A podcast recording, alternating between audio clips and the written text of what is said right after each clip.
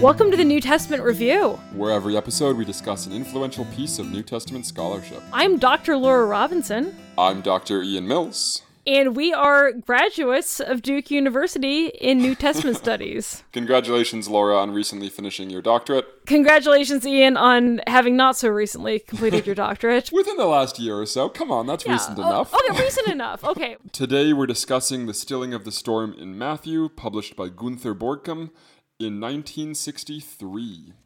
This is a influential work on redaction criticism that gets on everyone's doctoral reading list. Everyone feels like they have to cite this when they talk about redaction criticism. And as mm-hmm. Laura and I will discuss, I'm not sure it deserves that honor, but a good one to discuss. Yeah. Laura, what's this article about? So, this article is about the adaptation and interpretation of the Stilling of the Storm pericope in the gospel narrative, specifically as it occurs in the Gospel of Matthew, redacted from the Gospel of Mark. When we say redacted, we mean adapted from and edited from, right? Bornkamm is starting with the narration of Jesus stilling the storm in Mark and how this particular story exists and functions in that text and what message it has. And he is looking at the way in which it is changed over in the Gospel of Matthew to make an argument that this pericope is serving a different function in Matthew's Gospel that is more in line with Matthew's larger theological project. Bornkamm begins his article by presenting sort of the conclusions of form criticism as what he calls the accepted result of New Testament inquiry. And if you want to know more about form criticism, you can go back and listen to our episode 43, Karl Ludwig Schmidt, and hopefully we'll have more episodes coming out on Dibelius and Bultmann. But for the purposes of this article, the key assumption for Bornkamm is that, and I quote, the Gospels must be understood and interpreted in terms of kerygma and not as biographies of Jesus. So this is largely picking up something from Dibelius. Dibelius has this argument that stories about Jesus begin and are transmitted as the preaching of the early church. Uh, there aren't historians following Jesus around. There aren't people who are cataloging the events of Jesus' life. There is no documentary archive kept by churches of the records of Jesus' life. Rather, these begin as the missionary preaching and the sort of moral preaching of the church. So Dibelius's project is all about reconstructing the different kinds of sermons that gave rise uh, to the different gospel stories. And this is super useful for Bornkamm. Jesus, he says, is not a figure of the past, and thus is no museum piece. He's interested in the way Jesus was useful for Christians in retelling the story. And as we're going to see, he's going to argue that the stilling of the storm, the story he's focusing on, is in Matthew being reshaped for preaching purposes. Bornkamm starts with the assumption that Mark has a reason why he tells his stilling of the storm story uh, and that he is telling the story as a as a tale right this is what the story in the narrative past served this function of being a preaching tool a teaching tool for christians who would tell these visually compelling short narratives of miracles jesus did over over nature or um, to to demonstrate his power, right? So the way we see this happen in Mark's gospel, for instance, is the fact that there is this storm, and then there's there's this uh, visual detail of Jesus being asleep on a pillow uh, in the stern, that he's not reacting, he's just asleep on his cushion, and he's uh, and he's very much at peace. And then the disciples have to go wake him up, ask him, uh, "Don't you care if we're perishing?" Uh, and then he comes and stills the storm, right? So, what does Matthew do with that story to advance his own theological interests, right? This is what uh, is asking. And Bornkamm, of course, is working with Markan priority. So Mark is the first version of the story for Bornkamm. Uh, and he says that Mark has this grouped, as does Luke for that matter. Mark and Luke have this grouped as in a series of miracle stories organized geographically. Matthew, this is the beginning of Bornkamm's positive argument, moves this story. Matthew has placed this story at the end of two sayings about discipleship.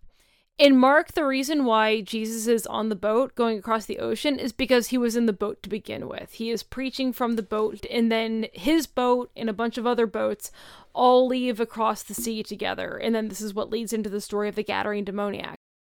Matthew changes this story so that it is after a series of sayings where Jesus is asked about the nature of discipleship. So, you know, the scribe says, I will follow you wherever you go. And Jesus says that foxes have holes and birds have their nests, but the Son of Man has nowhere to lay his head. Or Jesus asks someone to follow him, and then he says that he uh, has to go bury his father. And Jesus says to let the dead bury their own dead, right? So we have a few sayings in a row about the question of discipleship and what it means in each of these stories, there's a moment where Jesus asks someone to follow him, and that person either has some reservation that Jesus answers back to, or someone asks to follow Jesus, and Jesus makes it clear that they haven't really thought about this all the way, right? So we're in this block of material about discipleship as following, where Jesus wants you to take this commitment very seriously as a reader and is sort of pushing back on people who seem to not be taking it as seriously, right? So Bornkamm's argument is that the story is now placed after two stories about following Jesus, and then he notes by comparing the text of Matthew to the text of Mark that Matthew has created de novo a new introductory sentence, a sentence that's not found in the Gospel of Mark. And this sentence features prominently the word to follow. And embarking with him onto the boat, his disciples followed him. So it features the verb to follow. So there's Bornkamm's first argument. Matthew has moved the story. Why? And then a new sentence that features the verb to follow, just like the two preceding stories. So at this point in the story, the storm starts and they go to Jesus, and then we have this significant change from Mark. In Mark, what happens is the disciples ask Jesus, Don't you care if we're perishing? Which is a fairly accusatory question, right? Like, uh, Jesus is asleep in the stern of the ship, and they ask him, Don't you care? Don't you care if we're drowning, right? And then Jesus gets up, he performs the miracle, and he asks the disciples, Why did they doubt, right? In Matthew, the disciples go to Jesus, and instead of saying, Don't you care if we're perishing, they say, Lord, save us we are perishing, which has a very formal sound, right? It's not nearly as accusatory, it's not nearly as angry or indignant. It almost has a little bit of a worshipful sound, right? Lord, save us, we're perishing. Bornkamm argues that this is a kind of prayer, and the, the Kyrie, uh, Lord, he describes as a confession of discipleship. Save us. You can imagine this being the sort of thing that the preacher, who is creating the story in Bornkamm's mind, the preacher would suggest is a good prayer for you. Lord, save us, we are perishing. Um, it sounds like the kind of thing you might find in liturgies today. So, this is piece of evidence number one for Bornkamm within the story that this is being rewritten to serve some other function other than just here's another miracle of Jesus. Jesus gets up and he says, You have little faith, why did you doubt? And he seals the storm, and there's a great calm. Uh, again, this is a transformation from Mark. In Mark, Jesus gets up and stops the storm immediately and then confronts the disciples. So, the second transformation of Markan material that Bornkamm wants us to pay attention to is the reordering of the events. The disciples are criticized for not having faith before the miracle happens. And it seems to me the suggestion is here that this reflects the situation of the church, the lived experience of the church, that Christians are experiencing some kind of persecution or hardship and have not yet seen Jesus' miraculous work. As opposed to Mark and Luke, which is all about the disciples' just failure to recognize the historical Jesus. So he does the miracle and then he corrects them. Yeah. So it seems to me, I'm reading into Bornkamm a little bit here, but it seems to me that Bornkamm here sees Matthew again reworking the story to be about the experience of Christians hearing this preaching. Yeah. The third transformation of Markan material that Bornkamm wants us to notice is that the story ends with this saying, What sort of man is this that even the winds and the sea obey him? A sort of call to the reader or the audience to make the confession that Jesus is Lord and commit to discipleship. And the speaker for this in Matthew is anthropoi, is men or humans generally, not just the disciples. In the story world, the disciples are the only people around. But he doesn't say the disciples said this in Matthew. Rather, it's people in general.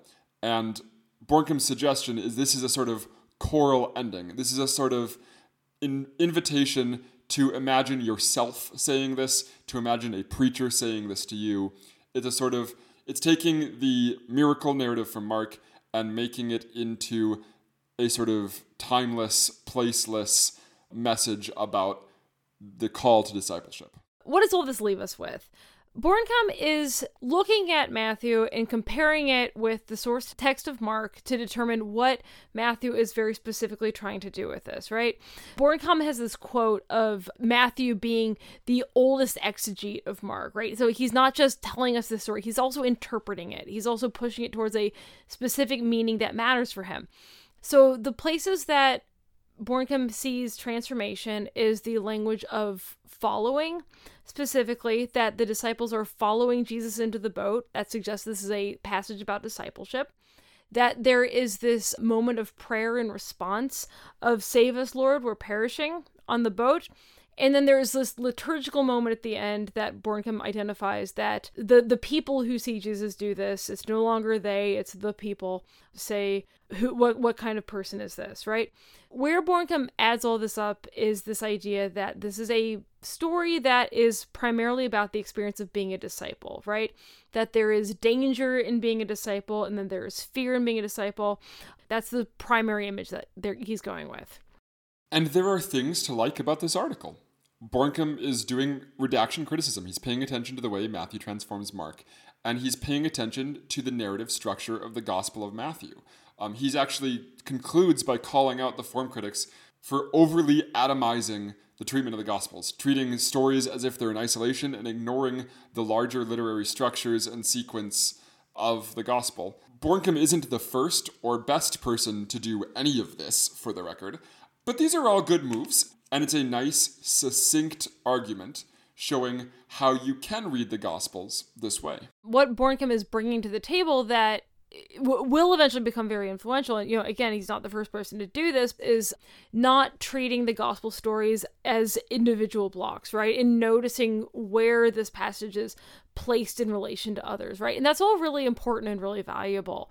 And I and I don't want to dismiss that. If you want to hear someone anticipating Bornkamm in this respect, yeah. go listen to our Wrede episode. He does both Matthew and Luke's redaction of Mark and pays attention to narrative yeah. structures and overarching themes. None of this is brand new, right? It's, I, I think in Matthew's scholarship, you know, I was looking at the Davies and Allison commentary before we recorded this.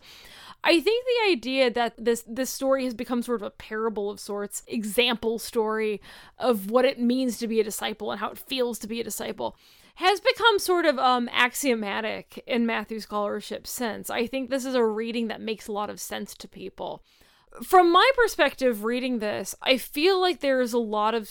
Matthew is a tempting place to look for a story that is about the experience of the church. Because Matthew, of course, is the only gospel where Jesus discusses the church. Matthew is the only gospel where Jesus explicitly, you know, uses the word church. Um, more so than other gospels, Matthew is the gospel where you can find statements about church polity and things like that. So it, it's comprehensible to me to sort of look to Matthew to find a story where something about the life of Jesus is being reworked into something like a straightforward parable about the life of the church that's where I would start with one of my major questions about this is the instinct to read everything through the, the language of quote unquote the church. It's very common to hear Matthew talked about as the gospel of the church and first text that starts to really think of the church as an independent institution, right? Which is true. Matthew is the only gospel that mentions this phenomenon at all, the ecclesia. But the church also only appears twice in the whole gospel by name. One of them is Peter, on this rock I'll build my church, which is this very eschatological, side of time theological image of what the church is. And then the other one is in the church discipline section that if somebody sins and won't repent, you tell it to the church, right? So we have two very different definitions of the church functioning here, and those are um, the only two there are. On one hand, because Matthew is the only one who uses this word, we're very quick to assign ecclesiology to Matthew. On the other hand, there's just not that much data about how Matthew is thinking about quote unquote the church that I don't want to immediately go to the idea that the boat is the church, right? And that like the experience of being in the church is what's at issue here. It actually seems to me a little bit that Bornkamm might be drawing more on Cyprian in talking about the art the church is the ark of salvation and using that boat imagery for the church. Church as boat is a thing in christian literature but i don't think it's actually in matthew. So i think that would be one of the first places i would push back a little bit. It isn't that this is absurd and there's no way matthew could do something like this. It's that i actually don't find Bornkamm's positive arguments especially compelling and the changes he's noting, I think there are better explanations for that fit into what I see as redactional patterns in Matthew, where Matthew is making certain kinds of changes that actually explain these things better, and there's more evidence for these kinds of changes made throughout the gospel. So, to start, this whole idea that this story is about following Jesus is pretty weak. Following is not the payoff of the story. The only following that happens is a description of them getting in the boat. The story isn't about following. The idea that Matthew is setting this up with two stories about following, that verb to follow is extremely common in the gospel tradition generally. There's nothing distinctively Matthean about mm-hmm. it. And Bornkamm points to the use of the word Lord as evidence for this really being about following. But that word Lord is a not infrequent way of addressing Jesus in the Gospels. It means something like master or boss guy. Kyrie is not even a word that insiders use to talk about Jesus in the gospel. It's the title that the centurion uses to address Jesus, who's asking for healing for his uh, slave slash child. It's, it's not clear that Kyrie is really doing heavy liturgical work, I don't think. Also, as Laura noted, Mark's version of the question is pretty accusatory. I think a better explanation for Matthew's changes to this particular question is something we see across Matthew's gospel that is, him casting the disciples in a better light than the rather critical portrayal we find in Mark. The last thing Bornkamm notes is that at the end of the miracle, the people who say, Who is this who uh, the wind and waves obey? that Matthew has changed it to the people, the men who saw this, said this, as opposed to what Mark has. But when you look at what Mark has, it's hard for me to say that what's actually happening is that Matthew is taking a specific reference in Mark and making it general to make it more useful for church function because Matthew has the people said this, the men said this, but what Mark actually has is what Mark always has, which is a verb with no antecedent.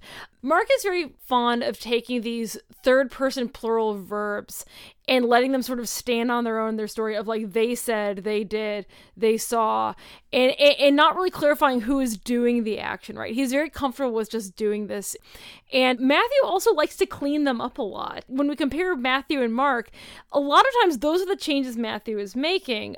When they heard this they were indignant but matthew will say that when the pharisees heard this they were indignant right? Like matthew will make sure that we know exactly who is doing it right and and that's exactly what's happening at the end of this parable is that they said who is this? Uh, they were afraid and they said uh, who is this who the wind and waves obey? Right? And matthew doesn't like that. Matthew likes it to be clear who is actually doing this and he adds in that specification that the people who were on the boat did this right? Matthew is making it clear just to clean up mark's writing. One of my overarching issues i think with this article is i just don't share the assumption of the first sentence that this isn't some kind of biography about Jesus, or this isn't really about a person in the past, but about the experience of the church. I do find redaction critical readings of this extremely plausible, but what I see here is what Matthew does with Mark throughout his gospel, which is he rewrites Markan material in line with Jewish eschatological expectations. So we see Matthew here changing the language of Mark to line up with prophecies about the ends of days. Uh, Joel Marcus has a great article on this mm-hmm. earthquake in Matthew that starts off the wind and the waves that is not found in Mark. And the way this invokes Jewish eschatological images and language found um, in contemporary apocalypses and found mm-hmm. in the mm-hmm. prophets and things like that. And we see Matthew doing this throughout his gospel. We really need to do a whole episode on Dale Allison's book about the way Matthew reshapes Mark to make Jesus look more like Moses. We could also talk about the two donkeys at the end of Matthew, how this is an assimilation of the Markan narrative back towards Zechariah. There is redaction going on here, and we can learn things about Matthew by the way he's reworking Mark. But it seems to me that this is about Jesus, which doesn't mean his interests, his, his current situation is not in some way informing the way he's telling the story about Jesus. But I think the form critics in general, and Bornkamm plays into this, oversell how much this is about the current situation of the church and undersell the fact that people wrote narratives about figures of the past because they were interested in those figures of the past without denying that authors represent the past in ways that are useful and relevant to their present. There's a lot of material in this that has other explanations than the explanation that Bornkamm goes for, specifically the idea that this is primarily about discipleship and about the experience of the church. And also, we can look at other ways in which this is still supposed to be a story about the life of Jesus, and this is still supposed to be telling a story about Jesus and not necessarily about his followers. So there's good material to push back on in this. I love a line that Laura alluded to earlier that Matthew is not only a hander on of the narrative, but also its oldest exegete. And I think that's dead on. I think absolutely we can look at Matthew as the first reader of Mark that we have access to. And there has been a ton of interesting work on this, and that work is what we call redaction criticism. So I'm sure this article will continue to be cited. Uh, I find it a good illustration of a method, although not its most compelling case study. And not in the direction I would take this story personally. Well, thanks so much, Laura. Oh my gosh, it's so good to be back and recording live episodes again. Fun oh, to do this. Awesome. Maybe one day we'll start up the after parties again too. I would love to do that. Those were fun. Thanks, Ian. All right. Well, Talk to you soon. Take care. yeah, talk to you soon, Laura.